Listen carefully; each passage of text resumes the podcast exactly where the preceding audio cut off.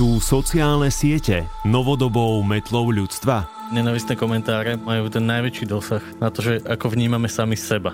Toto je podcast Sabo sebou. Miesto, kde rozoberáme všetky otiene spoločenskej zodpovednosti a rozprávame sa o tom, ako robiť veci inak. Spolu lepšie. Inšpirujeme a motivujeme sa k uvedomelejšiemu životu.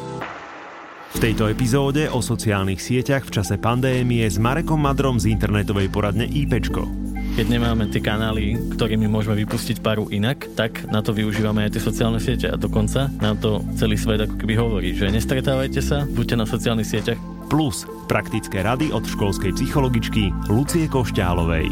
Práve sociálne siete nie sú vždy tým najlepším poradcom a mladý človek v tom nemusí vedieť dostatočne dobre plávať. Ja som Mišo Sabo a vy Vítajte pri počúvaní.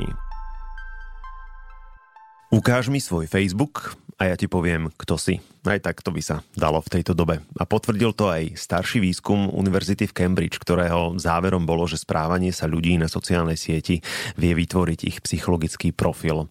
A to výskumníci netušili, že príde pandémia a toto zistíme bez toho, aby sme boli psychológovia. Mm-hmm. Marek, ty vidíš do duší ľudí a vieš analyzovať správanie ľudí vo vzorcoch čo s tebou konkrétne v tejto dobe robia sociálne siete? Ja som si asi pred pol rokom dal také, že nebudem to sledovať. Dokonca som si vypol aj také tie informačné kanály typu tlačovky, ktoré som predtým všetky mal napozerané. Aj v noci som ich pozeral, mm-hmm. aby som dostíhal mať všetky informácie, ktoré som si myslel, že potrebujem. Ale pred pol rokom som si povedal, že sa tým nechcem zaoberať a len tak z počutia teraz teda vnímam, že OK, dobre a ja vidím, čo sa deje na Facebooku a, a nedá sa to proste nevidieť. Mám pocit, že sa to teda nedieje len na tom Facebooku, ale deje sa to v celej tej spoločnosti. Tá klíma je prítomná a samozrejme, že tie sociálne siete sú obrazom toho, čo máme v tej našej duši. Keď sme spomenuli teda Facebook, tak jeden z prvých viceprezidentov Facebooku, Sean Parker, povedal svojho času, že vplyv na duševné zdravie a na sociálne vzťahy ľudí, ktorí používajú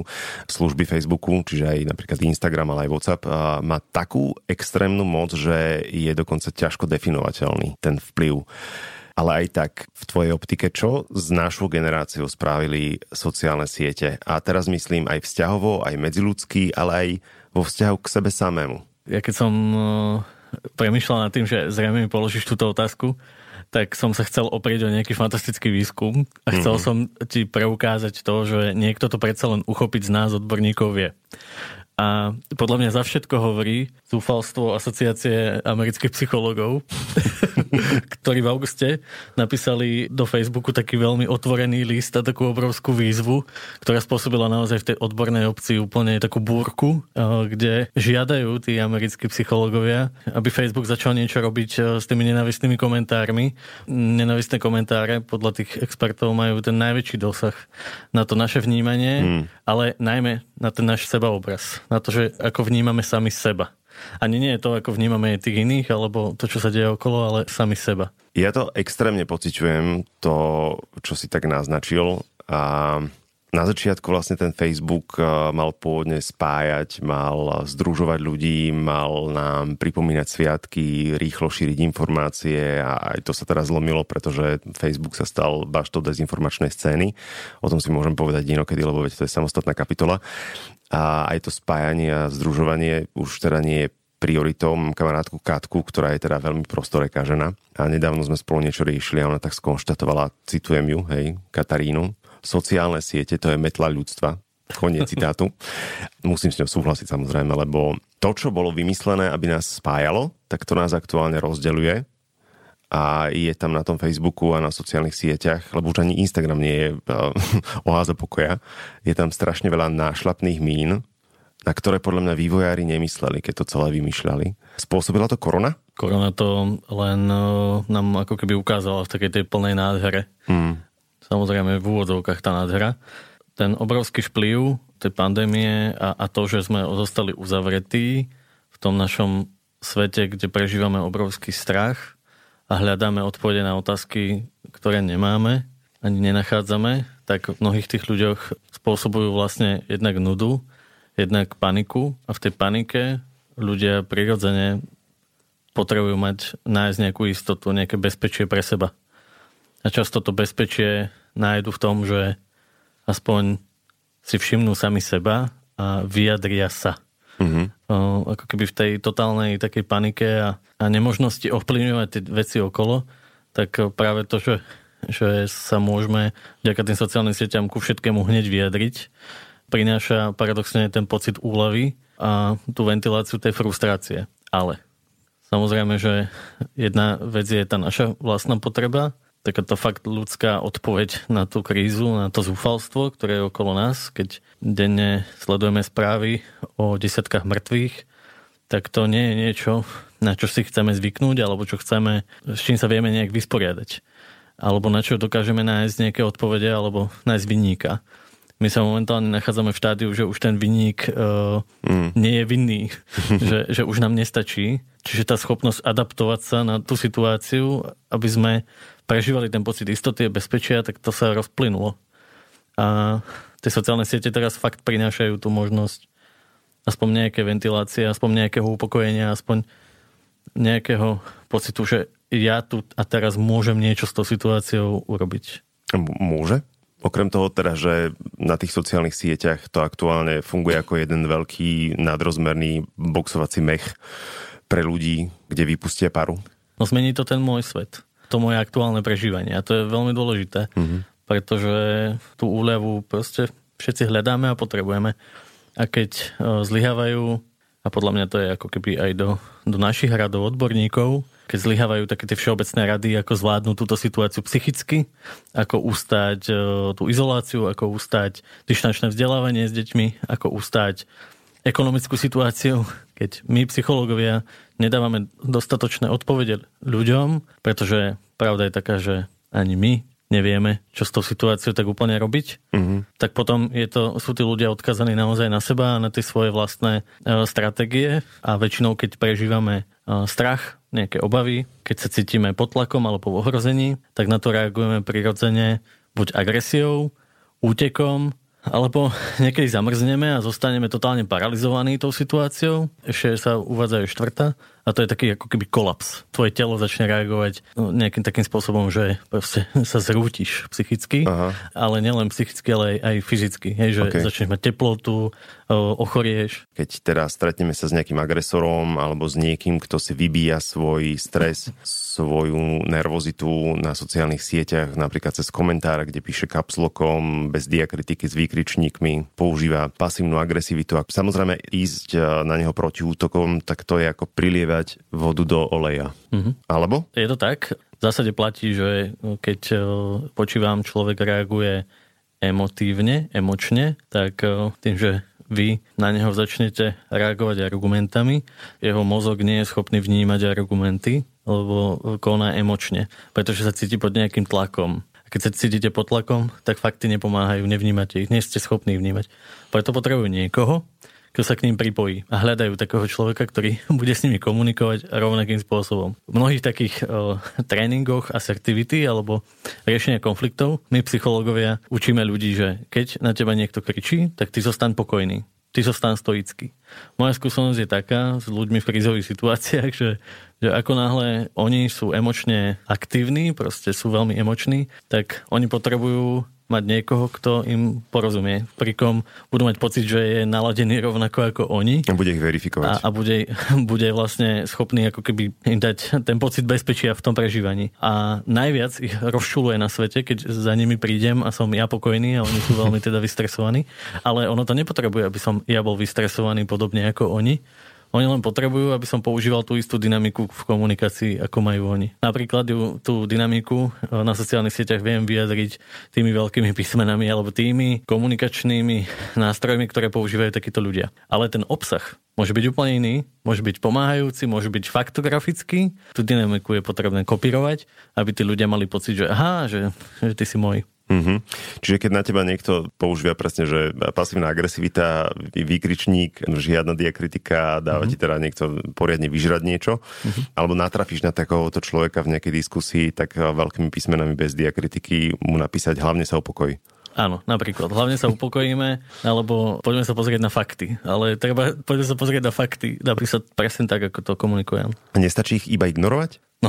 No, to ignorovanie spôsobuje v nich úzkosť, spôsobuje to, že sa cítia ešte viacej nahnevaní, pretože nenachádzajú tie odpovede na tie svoje potreby a hľadajú si nejaké ďalšie obete a často to vyvoláva ešte ďalšiu agresiu a ďalšie také tie pocity hnevu mm. a keď nie sú úspešní v jednej skupine, tak idú do druhej a sociálne siete prinášajú nekonečné množstvo príležitostí na to uľaviť si alebo teda nájsť niekoho, kto ti bude rozumieť. A úprimne úprimne, nechcem byť veľmi pozitivistický, ale fakt sa stretávam s ľuďmi totálnej bolesti a úzkosti a oni často sa naozaj prejavujú tak, že nie je to veľmi príjemné. Mm-hmm. Napríklad, keď sme hovorili o tých prejavoch nášho mozgu, tej reakcie nášho mozgu na nejakú krízovú situáciu, tak jedna z nich je agresia.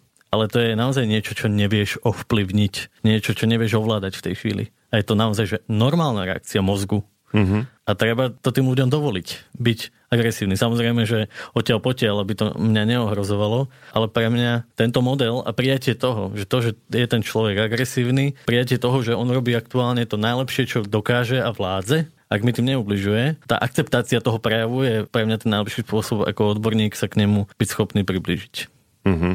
Ja osobne si myslím, že hnev a agresivita je, je voľba. Môže to byť samozrejme volanie o pomoc, ale na sociálnych sieťach špeciálne, a pokojne ma oprav, keď so mnou nesúhlasíš, keď máš veľa času na to, aby si vybíjal svoj hnev na sociálnych sieťach, tak máš veľa času na to, aby si si išiel napríklad aj zabehať alebo zašportovať a môže to mať ten istý efekt. No, ale potrebuješ vedieť, potrebuješ mať v minulosti vyskúšané, že toto sú tie spôsoby, ako sa dá odbúravať stres. Hmm. Lenže keď si pred pandémiou takéto veci nerobil, tak nepoznáš, že toto sú tie možnosti, ktoré môžeš využívať na to, aby si ten svoj hnev, tú svoju frustráciu dokázal odkanalizovať niekde inde. Jasne. Keď nás tak počúvam, tak mám pocit, že ja som to teda tak veľmi zjednodušil, že vlastne hnevať sa, robiť iným zle je ako keby normálne a legitimné. Na sociálnych sieťach absolútne to tak nie je. Mm-hmm. Keď si povedal to, že agresia alebo nejaká agresivita je voľba, tak ja s tým súhlasím. Ja len hovorím o tom, že to, že sa nejako správam, keď sa cítim zatlačený do kúta,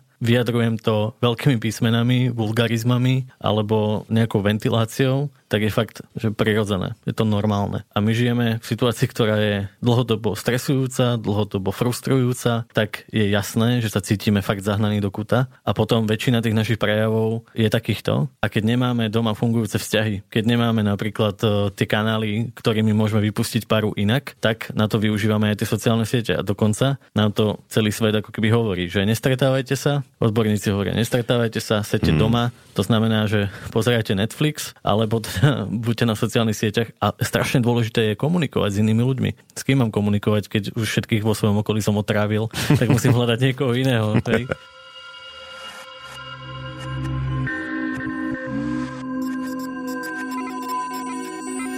Prvom rade by som chcela vyjadriť veľké poďakovanie všetkým rodičom, ktorí aktuálne zvládajú celú tú situáciu a zachovali si rozvahu, trpezlivosť a stále majú dostatok energie na to, aby budovali vzťah so svojím mladým v detskej izbe. Naozaj tie tínedžerské adolescentné roky sú práve kritické na to, že sa pýtame, kto sme aké je naše poslanie, hľadáme zmysluplnosť našej činnosti, častokrát aj existencie a práve sociálne siete nie sú vždy tým najlepším poradcom v tom celom a mladý človek v tom nemusí vedieť dostatočne dobre plávať. Práve tento vek je o tom, že hľadáme odpovede na otázky, čo prinášame spoločnosti ako 17 až napríklad 19-ročný človek, v čom sme dôležití, ako vieme ešte zlepšiť napríklad kvalitu súčasného sveta, ako prispieť k mnohým veciam. A vieme, že mladí ľudia sú veľmi kreatívni, takže určite by som ich podporila veľmi citlivo a snažila sa znova položiť ten dôraz, že sociálne siete ponúkajú len určitý výňatok zo života toho, kto je na druhej strane postuje na tej sociálne siete a nie vždy je to o reálnej kvalite danej osobnosti a neodzrkadluje to tú reálnu kvalitu danej osobnosti. Zamerala sa viac na kvalitu mladého človeka, ktorého máme pred sebou, pretože vždy je v niečom výnimočný, vždy má jeho vnútro kvalitný základ a na tom naozaj ďalej pracovala a čo je dôležité, veľmi to pripomínala mladému človeku, pretože častokrát do sebe pochybuje z veľmi prirodzených dôvodov, pretože sa necíti už ani dieťaťom a ešte nie dospelým a dospelými nie je často plne akceptovaný alebo nie je tam pokladaný dôraz na výsledky jeho činnosti, ktoré prináša a ktoré robí a častokrát veľmi kvalitne. Takže práve cez e, tento obraz by som na to išla a zdôrazňovala dôležitosť, význam a hlavne kvalitu toho vlastného obrazu a v prvom rade nie sociálna sieť vytvára obraz o človeku, ale ten obraz o človeku vytvárame vlastnými činmi, vlastnými vzťahmi a práve tá kvalita tých vzťahov ukáže, kým sme a čo môžeme tejto spoločnosti, nášmu okoliu priniesť.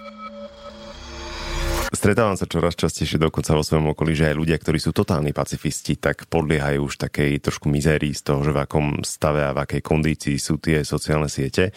Dokonca aj ja som sa pristihol pri tom, že ja mám pocit, že už vidím iba to zlé. Aj napriek tomu, že tam vyskakujú tie pozitívne, pekné správy alebo aj pekné obrázky, ten pretlak toho napätia, tej zloby, že je tak vyoscilovaný, môže to byť dokonca prejavom nejakého selektívneho vnímania? Môže. Ja by som sa k tomu pripojil tak, že my tu nemáme elity, ktoré by nás upokojovali. My tu nemáme niekoho, na koho sa môžeme spolahnuť. Hmm. My všetci potrebujeme takú istotu, že tu niekto, kto sa stará o to, čo nemáme my v rukách, kto to dokáže riešiť, kto vie, kde je ten plán. A ten plán nám teda dlhodobo chýba, alebo mm. ja ho aspoň teda nevidím, nenachádzam. Aj keď sa fakt snažím, ja som robil všelijaké také aktivity, aby ten plán mohol vzniknúť, ale teda ja som len nejaký Marek Madro psycholog, ktorého názor navyše zaujíma veľmi málo ľudí. Ale... Lebo si odborník, takže si v, v ostreľovacej zóne. My by sme presne potrebovali inú formu komunikácie, naozaj komunikáciu, ktorá prináša ten pocit bezpečia a istoty, že niekto sa o to dokáže postarať. Ja neviem robiť s vírusmi, nerozumiem im, neviem, akým spôsobom sa mám chrániť a preto som čakal na jednoduché tri slova. Rúško, odstup, ruky. A toto boli pre mňa zázračné formulky, alebo teda zázračná jednoduchá vec, ktorú ja fakt viem aplikovať a normálne to viem žiť. Ale keď mi niekto povie iba, že jeden deň jedno a druhý deň druhé, tak to samozrejme vo mne vyvoláva aj hnev, obavy, zmetenie a samozrejme tú frustráciu a samozrejme aj nakoniec apatiu alebo takú tú bolesť, úzkosť, tá paleta depresívnych ťažkostí, ktorými sa stretávame už teraz na našich linkách, alebo s ktorými sa stretneme, až potom, keď to skončí, že čo to tu zanechá, tak to až potom budeme ako keby veľmi dlho sa z toho spametávať a veľmi dlho budeme o, niesť následky tejto zlej komunikácie. Mm. Čo by si odporučil ľuďom, ktorí nás práve teraz počúvajú a cítia na sebe ten negatívny vplyv sociálnych sietí a tej frustrácie, ktorá tam pretrváva, ktorá tam vstúpa každým dňom, aby spravili presne v tomto momente. Ja som skúsil digitálny detox a musím povedať teda, že na dva týždne mi to celkom pomohlo. Ja som chcel povedať, že nájdi si iný kmeň. O tom kmeni hovorím kvôli tomu, že to je také typické, keď e, sledujeme alebo sme súčasťou nejakej komunity, nejakého kmeňa, mm. nejakej, niečoho, čo nás proste presahuje a zároveň nás naplňa takým tým pocitom, že, že sme súčasťou niečoho veľkého, čo dokonca nesie zo sebou obdivuhodné hodnoty, tak e, je typické pre tie skupiny, že tá skupina sa ako keby vydeluje od tých ostatných a je k ním veľmi kritická a výjsť ako keby z tej svojej bubliny a nájsť si tú inú bublinu, vyskúšať alebo pozrieť sa len do tej inej bubliny môže byť veľmi osvežujúce a môže to veľmi pomôcť. Ako keby začať sa zaoberať niečím úplne iným, ako som sa zaoberal doteraz. Vyskúšať si niečo, o čom som pred pandémiou alebo pred touto celou situáciou iba premyšľal, že keď raz budem mať čas, tak to proste urobím. Tak teraz je ten správny čas to vyskúšať, urobiť, začať sa tým zaoberať. Veľmi to pomôže vášmu psychickému zdraviu. Keď hovoríme o tých sociálnych sieťach, sociálne siete sú tak obrovský konštrukt, tak zložitý, aj tam si viete nájsť ako keby ten iný priestor, iné záujmy, iné hodnoty, iné skupiny. Ale pozor, každá tá skupina v istej chvíli sa vydeluje voči tým iným. Čiže je dobré, keď ste súčasťou ako keby viacerých a viete, že čo vám ktorá prináša. Keď poviem konkrétne, Mišo Sabo zbiera odpadky, celému Slovensku sa to páči. Odpadky sa dajú zbierať aj v pandémii, pokiaľ opatrenia nám nepovedia, že nesmieš chodiť von. Zrazu sa nám môže stať, že vlastne tá moja bublina, ten môj kmeň e, zberačov odpadkov s Myšom Sabom na čele mi nemá v tejto chvíli čo ponúknuť, mm. lebo nemám ako realizovať tie svoje hodnoty, ten svoj sen, to, čo ma presahuje, to, čo mi dáva ten zmysel. A Najlepší čas? Pozrieť sa od Miša Saba aj kúsok vedľa. Miša Saba ide vo februári variť podľa vegánskych knížiek a stravovať sa vegánsky. Skúste to tak napríklad. No a jak zaujímavé je ešte to, že koľko toho Mišo Sabo vie napríklad ponúknuť. Keď máme nejakú takúto o, influencerskú komunitu, tak o, väčšinou ten influencer sa stáva ako keby expertom, ktorý vie ponúkať o, veľké zložité témy, ktoré nemajú veľmi ako keby zrozumiteľné e, riešenia a odpovede tak tí influenceri ako médium vlastne ponúknú tú zrozumiteľnosť tej témy a zmysluplnosť tej témy. Tá komunita celá ich považuje vlastne za expertov. A potom, keď ten Mišo Sabo chce začať robiť niečo iné a robí to v tej istej komunite, tak tá komunita samozrejme na to začne reagovať rôznymi spôsobmi. A niekomu sa to môže páčiť a niekomu sa to nemusí páčiť, lebo doteraz toho svojho influencera vnímala ako toho nosiča, ambasádora celej tej témy. Ale ten influencer ako človek je aj nejaká iná téma ako len tá jedna. Výskumy hovoria, že jeden influencer dokáže ponúknuť maximálne 7 tém. Že 7 takýchto ako keby podskupiniek mm-hmm. si mhm. vie nájsť, vytvoriť pod sebou. A samozrejme, že je to aj o tom vývoji aj toho človeka, aj tej osobnosti. Ale pointa pre tých našich divákov, aby som sa vrátil späť, je naozaj, že, že skúste sa pozrieť po tom, čo vás zaujímalo a nemali ste na to čas. Napríklad, keď ste si odkladali knižky na Vianoce, ktoré ste dostali, že ich raz si ich otvoríte a začnete čítať, tak je dobré sa ísť pozrieť, kde tie knižky sú. Mm-hmm. Nemusíte ich nie všetky prečítať, ale urobte prvý krok a choďte sa kúknúť, či ich ešte vôbec máte. Áno, je táto doba celý tento rok príležitosťou na to, aby sme vyskúšali veci, ktoré sme pred sebou dlho tlačili, veď na začiatku pandémie všetci kváskovali, šli rúška, teraz sú všetci ľadové medvede, hej, čiže nikto ešte na svete neskúsil všetko a stačí sa iba rozkúkať. Keď si spomenul tých influencerov, je vzťah publika a influencerov rizikový? Môže to byť nebezpečné? Môže. A súvisí to teda aj s tým, čo som začal tu rozprávať o tých kmeňoch. Mm. Ten influencer sa potrebuje samozrejme nejakým spôsobom vymedziť pred tým ostatným obsahom a potrebuje ukázať niečo iné. A on sa teda v zásade stáva fakt expertom na nejakú tému, zjednodušovateľom nejaké teórie, na ktorú objektívne ale teda nie je odborník, ale tá komunita ho vníma a tým, že má stále väčšie a väčšie publikum, tak tým ho to publikum vlastne validizuje, tí followery vlastne hovoria, že áno, že toto je pravda, lebo aj keď to povedal ten nešťastný Goebbels, tak uh, súvisí to ešte aj teda s inými vecami, ale keď stokrát vám niekto ukazuje niečo, že je efektívne a uh, je súčasťou toho veľká masa ľudí, tak sa to stáva fakt pravdou. A problém nastáva vtedy, keď ten kmeň, tá influencerská základňa sa začne až tak vydelovať od tých iných komunít. Keď napríklad dvaja influenceri robia veľmi podobnú tému, tak uh, málo kedy sú kamoši. Práve kvôli tomu, že tie komunity, tie kmene proste potrebujú vo väčšej sebe súperiť, potrebujú spolu bojovať. A tá najväčšia úloha, ako sa tomu celému teda vyhnúť, je keď ten influencer dokáže uh, aj s tými ďalšími influencermi naozaj diskutovať a dokáže ako keby prepájať názory. Keď učí tú svoju vlastnú komunitu kriticky uvažovať. Keď uh, ukazuje tej komunite, ako si hľadať, overovať tie informácie, keď ich natchne vlastne pre tú tému, že, že on sám vlastne zostane ambasádorom tej témy, ale učí aj tých ostatných, ako môže byť lepší ako on. Nie všetko, čo u influencerov vidíme, je sveté každý človek, ktorý niekoho sleduje, by si mal dávať pozor na to, akú informáciu príjma, čo všetko si adaptuje do života, lebo to môže mať naozaj zničujúce následky. Či už je to teda obraz o svojom vlastnom živote, o svojom vlastnom úspechu, neúspechu, o tom, ako sa obliekáš, na koho sa meníš, či ostávaš verný sám sebe, svojmu vlastnému ja a podobne najmä sú ako keby na toto špeciálne náchylní mladí ľudia, mladí influenceri. Keď sa na nich pozriete, tak tie najčastejšie témy, ktoré oni so sebou nosia, je móda, je to ten životný štýl, je to ten zdravý život. Musí to byť všetko podané takouto zábavnou formou. Je to kvôli tomu, že práve mladí ľudia, ich mozog je najcitlivejší na to, ako ich vníma okolie. Že mladý človek, keď sa na neho pozrieš ako na nejakého puberťáka, tak pre neho je kľúčová otázka, že čo si o mne myslíš, keď sa na mňa pozeráš. Hmm.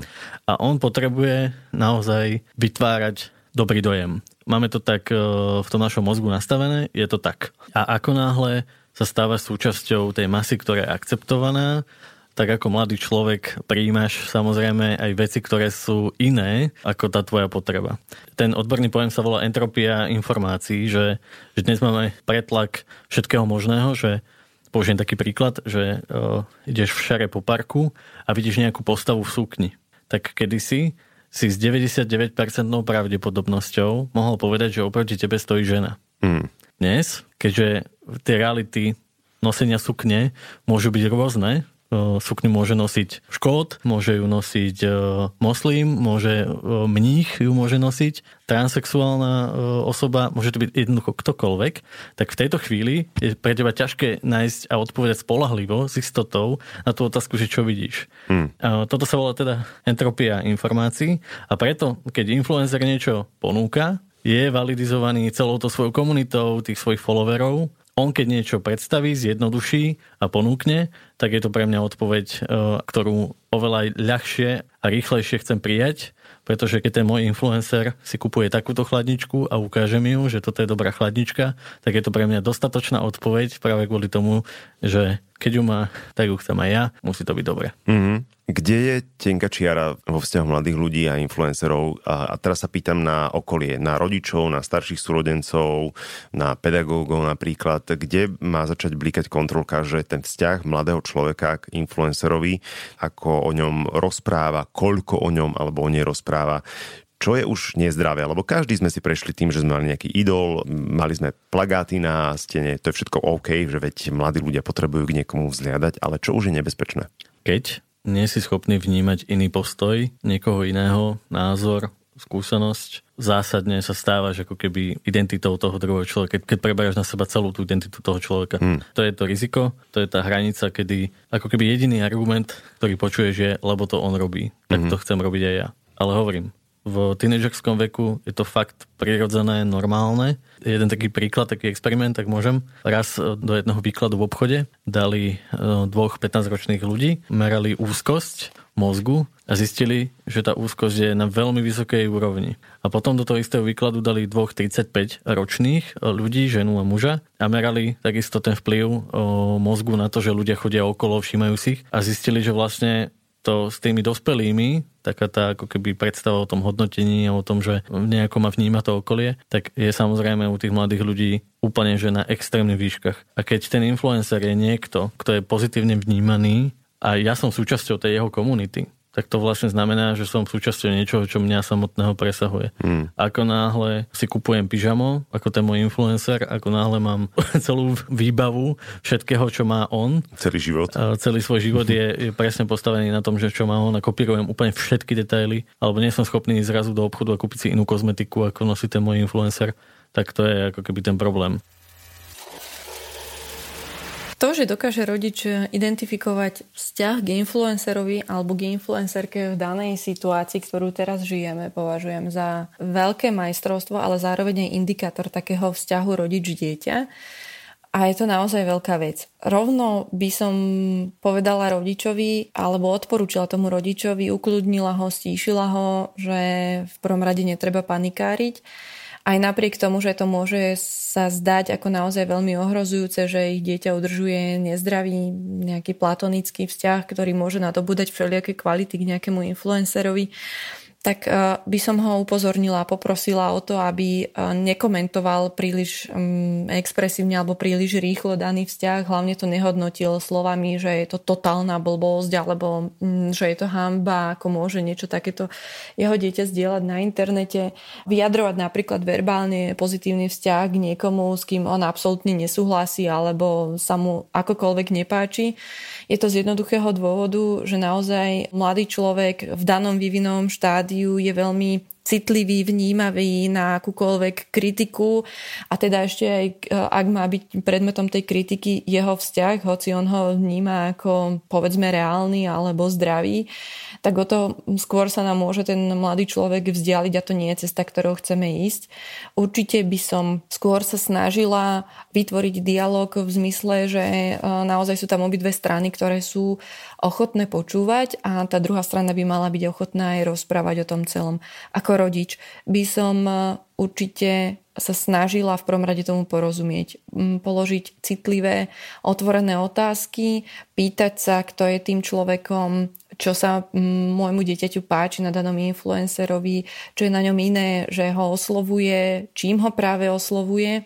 A skúmala naozaj ten vzťah a veľmi stála o to, aby mi moje dieťa o tom rozprávalo. Hľadala hlavne situáciu, ktorá bude na to vhodná, nie hneď medzi dverami, keď príde zvonku, keď sa bol práve prejsť alebo čokoľvek iné, položila otázky, ktoré by ho mohli konfrontovať a urobiť práve ten opačný efekt ale chcela by som ho zreálniť s danými vecami, zdôrazniť, že to, čo influencer dáva na sociálnu sieť, čo zdieľa o sebe, nezrkadlí 100% jeho života, že je to človek, ktorý tam išiel s úmyslom predovšetkým. Buď chce komunikovať nejaké témy, alebo žiada nejakú pozornosť, alebo je tam predovšetkým z podobných dôvodov nie je tam preto, aby hľadal vzťah s môjim dieťaťom, s jeho rovesníkmi a tak ďalej.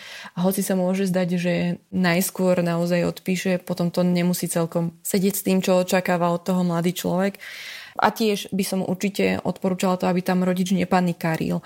Aby okamžite netrval na tom, že musí zrušiť mladý človek konto na sociálnej sieti, že musí zrušiť sledovanie, že má okamžite odtiaľ odísť, pretože práve týmto radikálnym krokom, samozrejme pokiaľ to nie je absolútne nebezpečné, pokiaľ naše dieťa um, tam nezdiela um, obsah, ktorý už je dávno uh, rizikový alebo čokoľvek iné, tak by som netrvala na takomto razantnom kroku, ale skôr sa ho snažila doviesť k tomu, že kto je ten na druhej strane a čo zdieľa a že kvalita vzťahov je tá, ktoré vieme žiť reálne a nie tie, ktoré sú virtuálne, hoci v aktuálnej situácii sa ukazujú ako veľmi nápomocné, ale tie reálne vzťahy v skutočnom svete, fyzickom svete tu s nami budú zostávať. Sú sociálne siete návykové? Ten pocit, že som súčasťou niečoho veľkého, prináša pocity šťastia. To je ako keby tá pasca. Ten život ani nie je s tým influencerom, ale s tým kmeňom sa vlastne pre mňa stáva drogou. Je to ako keby tá závislosť. Kedy si sme hovorili o závislosti na sociálnej sieti, teraz hovoríme o závislosti na tých vlastných kmeňoch, na tých vlastných komunitách, na tých vlastných rodinách. Ponúka sa nám to instantne, ponúka sa nám to zrýchlene, ponúka sa nám to kedykoľvek máme chuť. Tak vedľa seba máme vždy mobil, smartfón a a vieme si nasytiť, doplniť do toho mozgu tie látky, ktoré potrebujeme. Mm, ja som čítal v jednej štúdii, že sociálne siete sú návykovejšie ako cigarety a alkohol. Mm-hmm, to tak je. Ako to funguje v mozgu, keď, ja neviem, dostaneme like alebo napíšeme komentár, prípadne sa deje tam nejaká tá spoločenská interakcia, čo sa vlastne deje on-stop na tých sociálnych sieťach. Tam fungujú nejaké dopamínové ohňostroje alebo niečo? Mm-hmm. Hej. Keď robíš to, čo je žiaduce, to, čo si dokonca iní ľudia všimnú, keď sa správaš očakávane e, v tej svojej bubline, tak e, ti to samozrejme v tvojom mozgu explodujú tie pozitívne emócie. Vlastne ten mozog len reaguje na to správanie, ktoré je v súlade s tvojimi hodnotami. Totiž to, keď robíš niečo, čo je v rozpore s tvojimi hodnotami, tak ten mozog vlastne nevie, čo má s tým urobiť. Mm-hmm. A ako náhle nasleduješ tie svoje hodnoty, tak ti ten mozog vlastne dáva ten pocit šťastia. A chce mozog stále viacej? Určite, keďže my všetci chceme byť veľmi šťastní, spokojní. Chceme stále mať ako keby taký ten uh, fakt, že emotívny uh, pocit radosti. Inak ono to nie je možné. Hej? Niekedy musíme aj spať napríklad, alebo niekedy je veľmi dôležité aj fakt, že oddychnúť si od toho, od toho šťastia. A vtedy je dôležité vlastne zamýšľať sa nad tým, že čo vlastne ja chcem a kto ja som. Ja sa často inak stretávam s ľuďmi, ktorí sa fakt snažia obklopovať vecami, ktoré ich e, zaujímajú, obklopovať ľuďmi, ktorí ich bavia a vlastne sa ako keby uzavrú v takomto svojom svete, ktorý fakt sa ale za chvíľku vyprázdni, pretože my stále potrebujeme, aby tie naše postoje sa diali v interakcii e, s reálnym svetom okolo. A ten reálny svet niekedy môže byť aj kritický, ale my to teda vnímame veľmi tak bolestivo, ako keby to útočilo na tie naše hodnoty a bránime sa pred tým. Radšej mm. sa skrieme do toho bezpečia, kde, kde vieme, že tie pozitívne pocity, tie pozitívne látky nám ten mozog dopraje. Keď si spomenul, že občas sa musíme aj vyspať, tak jeden z piatich mladých ľudí podľa štúdie Status of Mind priznal, že v noci sa budia na to, aby skontrolovali správy na sociálnych sieťach. To bol vlastne článok, ktorý definoval generáciu FOMO, FOMO sapiens. FOMO je teda skrátka pre fear of missing out, uh, strach z uh, premeškania. Má to aj nejaký odborný ekvivalent? Nestretol som sa s iným pojmom ako, mm. ako s týmto, takže asi aj my ako odborníci toto príjmeme a budeme to ďalej skúmať. Aké sú prejavy závislosti na sociálnych sieťach? No, je dôležité povedať, že niečo také ako závislosť na sociálnych sieťach oficiálne ako diagnostická kategória neexistuje. Hmm. Špekuluje sa o tom, ale s tými sociálnymi sieťami žijeme veľmi krátko na to, aby sme my ako odborníci vedeli jednoznačne povedať, čo sú tie diagnostické kritéria na to, aby sme mohli povedať, že niečo je závislosť, teda ochorenie. No, ale mnohé tie štúdie ako keby naznačujú, že tými sociálnymi sieťami a najmä teda tými chemickými reakciami, ktoré si sami ako keby pýtame, tou nejakou pozornosťou, impulzivitou alebo tým, že prežívame nejakú radosť, tak prvé, čo urobíme, je, že o tej radosti chceme proste povedať všetkým okolo. Pretože to zvyšuje ten náš e, status, e, zvyšuje to tú našu životnú spokojnosť, ale aj to z nás vlastne robí nositeľmi, influencermi nejakého životného štýlu. My všetci chceme tak podvedome mať okolo seba niekoho, kto si nás všíma, kto sa k nám dokáže pripojiť, kto nás aj obdivuje, kto nás pochváli a toto si instantne vieme doplňať hoci kedy. Na tom vzniká tá závislosť. Mm-hmm ale potom sú tam definovateľné diagnózy ako úzkosť a depresie. Mm-hmm. Tieto za posledných 25 rokov stúpli u mladých ľudí v Európskej únii o 70% a využívanie sociálnych sietí je práve spájané s napríklad teraz úzkosťou, depresiou aj so slabým spánkom. Najrizikovejšie je, že vraj skupina ľudí, ktorí používajú sociálne siete viac ako 2 hodiny denne, ako môžu sociálne siete vplývať na kvalitu spánku? Okrem toho teda, že v noci sa budíš, aby si si skontroloval, čo sa tam deje na Instagrame napríklad. Tak je to práve kvôli tej vzrušivosti, toho života, ktorý ty žiješ. A je pravda, že na sociálnych sieťach si stále ako keby sám tam musí fyzicky, že my preto, aby sme napríklad budovali vzťahy, to bol taký predpoklad mnohých odborníkov, že, že sociálne siete veľmi výrazným spôsobom narušia napríklad sexuálny život alebo takú tú intenzitu partnerských vzťahov. Stále potrebujeme ten dotyk, potrebujeme cítiť pach toho druhého, potrebujeme naozaj toho človeka vedľa seba. To slovo instantné podľa mňa najviac teda vysvetľuje to, že čo nám tie sociálne siete prinášajú, že polievku si môžeš dať buď sáčkovú, alebo si ju fakt uvariť dobrú mm-hmm. a a to varenie tej dobrej polievky trvá strašne aj dlho. A tá esencia, ten rozdiel, tak to začína byť tou hodnotou, ktorá nás vlastne paradoxne ťahá z tej brindy tých sociálnych sietí von. Naštartovať mladých ľudí, pri ktorých rodič identifikoval, že prepadli sociálnym sieťam a presmerovať ich pozornosť k tomu, že by mali čas tráviť nejak inak efektívne z pohľadu dospelého a v tom najlepšom prípade aj z pohľadu mladého človeka venovať iným veciam je celkom umenie a niekedy sa to zdá byť ako veľká vec, alebo niekedy sa na to chystáme dlhšiu dobu. Určite v poradenskej praxi, v zmysle prístupu, ktorý aplikujem do svojej poradenskej praxe alebo terapeutickej praxe, odporúčam to, že vždy sa zameriavam na to, čo nám fungovalo predtým, teda aj v podobných situáciách Určite by som odporúčila rodičovi, aby v tom dialogu, ktorý otvorí, ktorý by mal byť predovšetkým taký, že naozaj preskúma tú danú situáciu, ktorá sa rodičovi povedzme nepáči, v niečom prekáža, aby sme sa zamerali na to, čo sa nám páči na našom adolescentovi, na našom tínedžerovi a aby sme hľadali prvky, ktoré boli predtým, ako dieťa tomu prepadlo, boli dobré, boli také, že naozaj sme ich oceňovali a položila som tam dôraz a dopytovala sa toho mladého človeka, čo si on o tom myslí a možno skúsila hľadať alternatívy spolu s ním, úplne zo začiatku naozaj spolu s ním, stráviť čas, dať tomu zmysel a predovšetkým hovoriť o tom, že dávame tomu zmysel, že je to pre nás podstatné. Vo veku, v ktorom sa nachádzajú, je pre nich veľmi náročné ocenenie vlastnej činnosti a toho, že aj vo očiach dospelého človeka to naozaj dáva zmysel.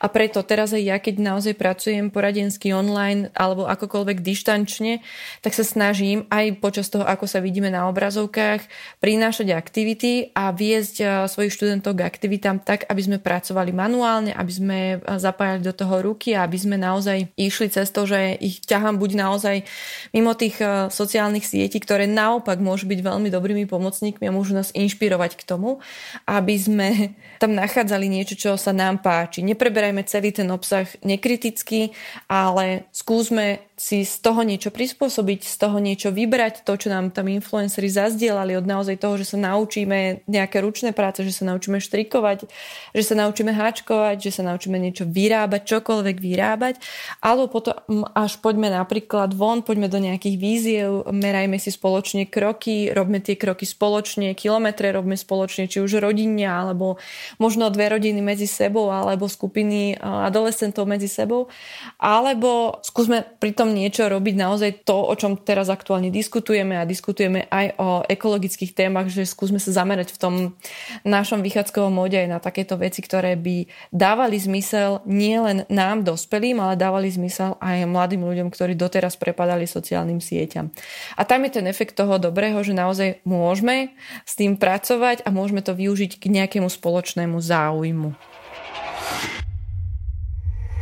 Sú sociálne siete naozaj takým strašiakom, alebo si treba iba pripomenúť pravidelne, keď držíš ten mobil v ruke, alebo sa priloguješ uh, cez uh, notebook, že je dobré všetko s mierou. Povedať si, že je dobré, že 20 minút a stačí. Iba sa pozriem na to, že čo má ten nové, čo má tá nová, prípadne sa inšpirujem, čo mám uvariť na večeru a idem ďalej, idem robiť niečo iné. Všetko s mierou, stačí si to povedať, alebo máš nejaké iné odporúčanie? Ja sa obávam, že to takto jednoduché nie je ale niekomu aj toto môže byť užitočné a môže to pomôcť. Strašne dôležité je, že čo očakávam, čo hľadám, čo potrebujem teraz. A uvedomovať si, že tie sociálne siete a to, že zapínam tú technológiu vlastne znamená, že vstupujem do nejakého iného prostredia, do nejakého instantného sveta, ktorý mi tie veci ponúkne zjednodušene vyťažím z toho to dobré, čo potrebujem, ale zároveň si uvedomujem aj, že tam okolo je veľmi veľa manipulácie tých negatívnych vecí, keď som v kontakte s týmto a dokážem si uvedomovať, že tam toto všetko je prítomné a napriek tomu si dokážem z toho vyťažiť to dobré,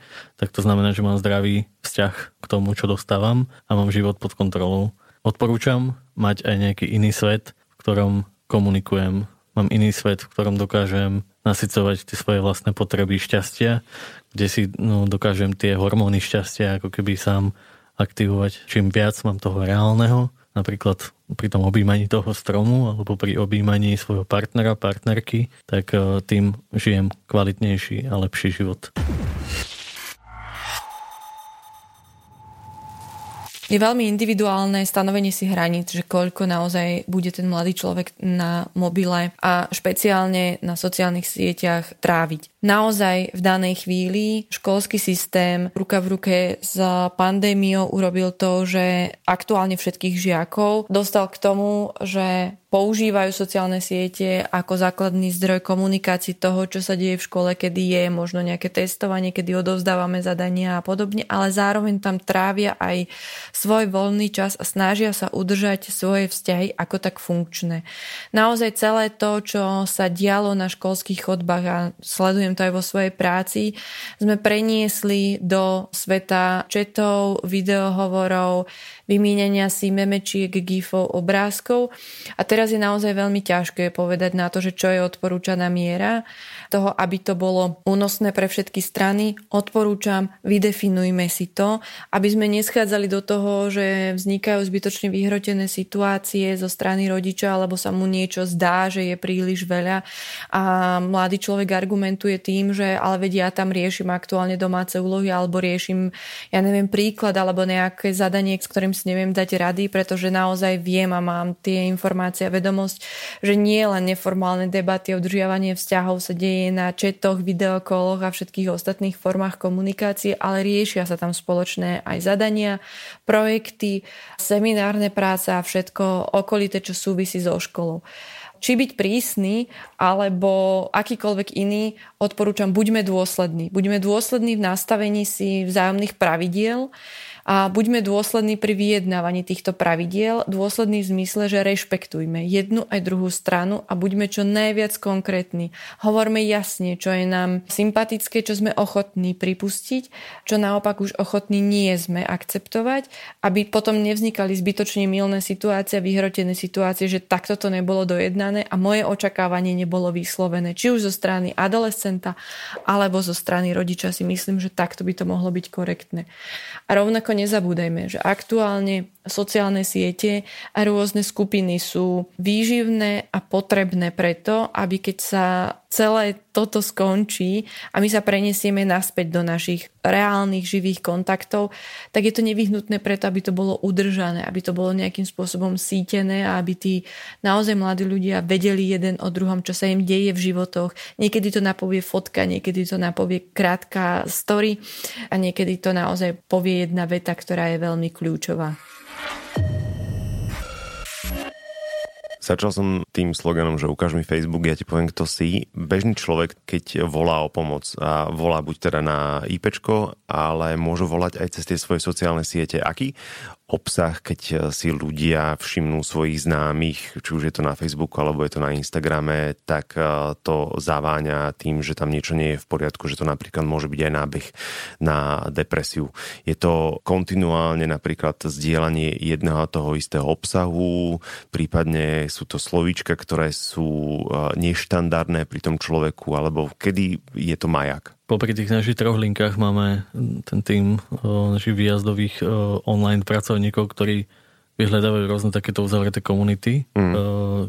Veľmi často sa tí ľudia ako keby izolujú v nejakých komunitách, respektíve odchádzajú z tých svojich komunít a odchádzajú ako keby k niekomu, kto prežíva ten svet podobne ako oni. A to je ako keby taký prvý signál, že si môžete všimnúť, že, že zrazu uh, je súčasťou niečoho, uh, čo symbolizuje, že nie je v pohode. To je to prvé. A a to druhé je, je to vlastne to, čo si hovoril. Je to zdieľanie alebo komunikácia o takých tých smutných veciach alebo prílišne smutne ladené reakcie. Ale vo všeobecnosti platí, že ak dôjde k akýkoľvek zmene v živote človeka, ktorého dobre poznáte, tak je dobré, aby ste sa pozreli po tom, že čo sa tam zmenilo a prečo. Napríklad, keď váš kamarát, ktorý bol s vami každý deň v kontakte, sa zrazu odmočí, tak je dobré sa zamyslieť nad tým, že, že čo sa stalo. Hmm. A to vám aj tak napadne prirodzene to hľadať. Keď vidíte, že proste prestal používať sociálne siete, tak je fajn, keď využijete iný kanál na to, aby ste sa s ním spojili a opýtali sa, že, že čo sa vlastne deje. Ešte stále vieme dvihnúť telefón. No, ináč je to zvláštne, ale hej,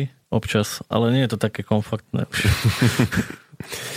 Po tomto roku, kedy veľa ľudí ostalo izolovaných a vyslovene na to, že sú medzi obývačkou a spálňou, lebo doba home officeová, že naozaj nemajú ten benefit, že môžu ísť do práce, lebo pracujú v nejakej fabrike alebo predávajú v obchode, že aspoň trošku majú sociálny kontakt. Môžeme povedať, že osobný kontakt by mohol definitívne nahradiť ten virtuálny, že budeme mať problém sa, keď toto celé hádam raz niekedy možno sa skončí, že sa vrátime do normálneho fungovania, aj keď si nemyslím teda úprimne, že už budeme normálne fungovať niekedy, že budeme vedieť opäť byť interaktívni v tom bežnom fyzickom živote, že budeme vedieť byť taký spontánny, ako sme boli kedysi, že budeme vedieť mať tú interakciu takú plnohodnotnú, kvalitnú, alebo nás vyslovene ten virtuálny kontakt a ten virtuálny rok prevalcuje?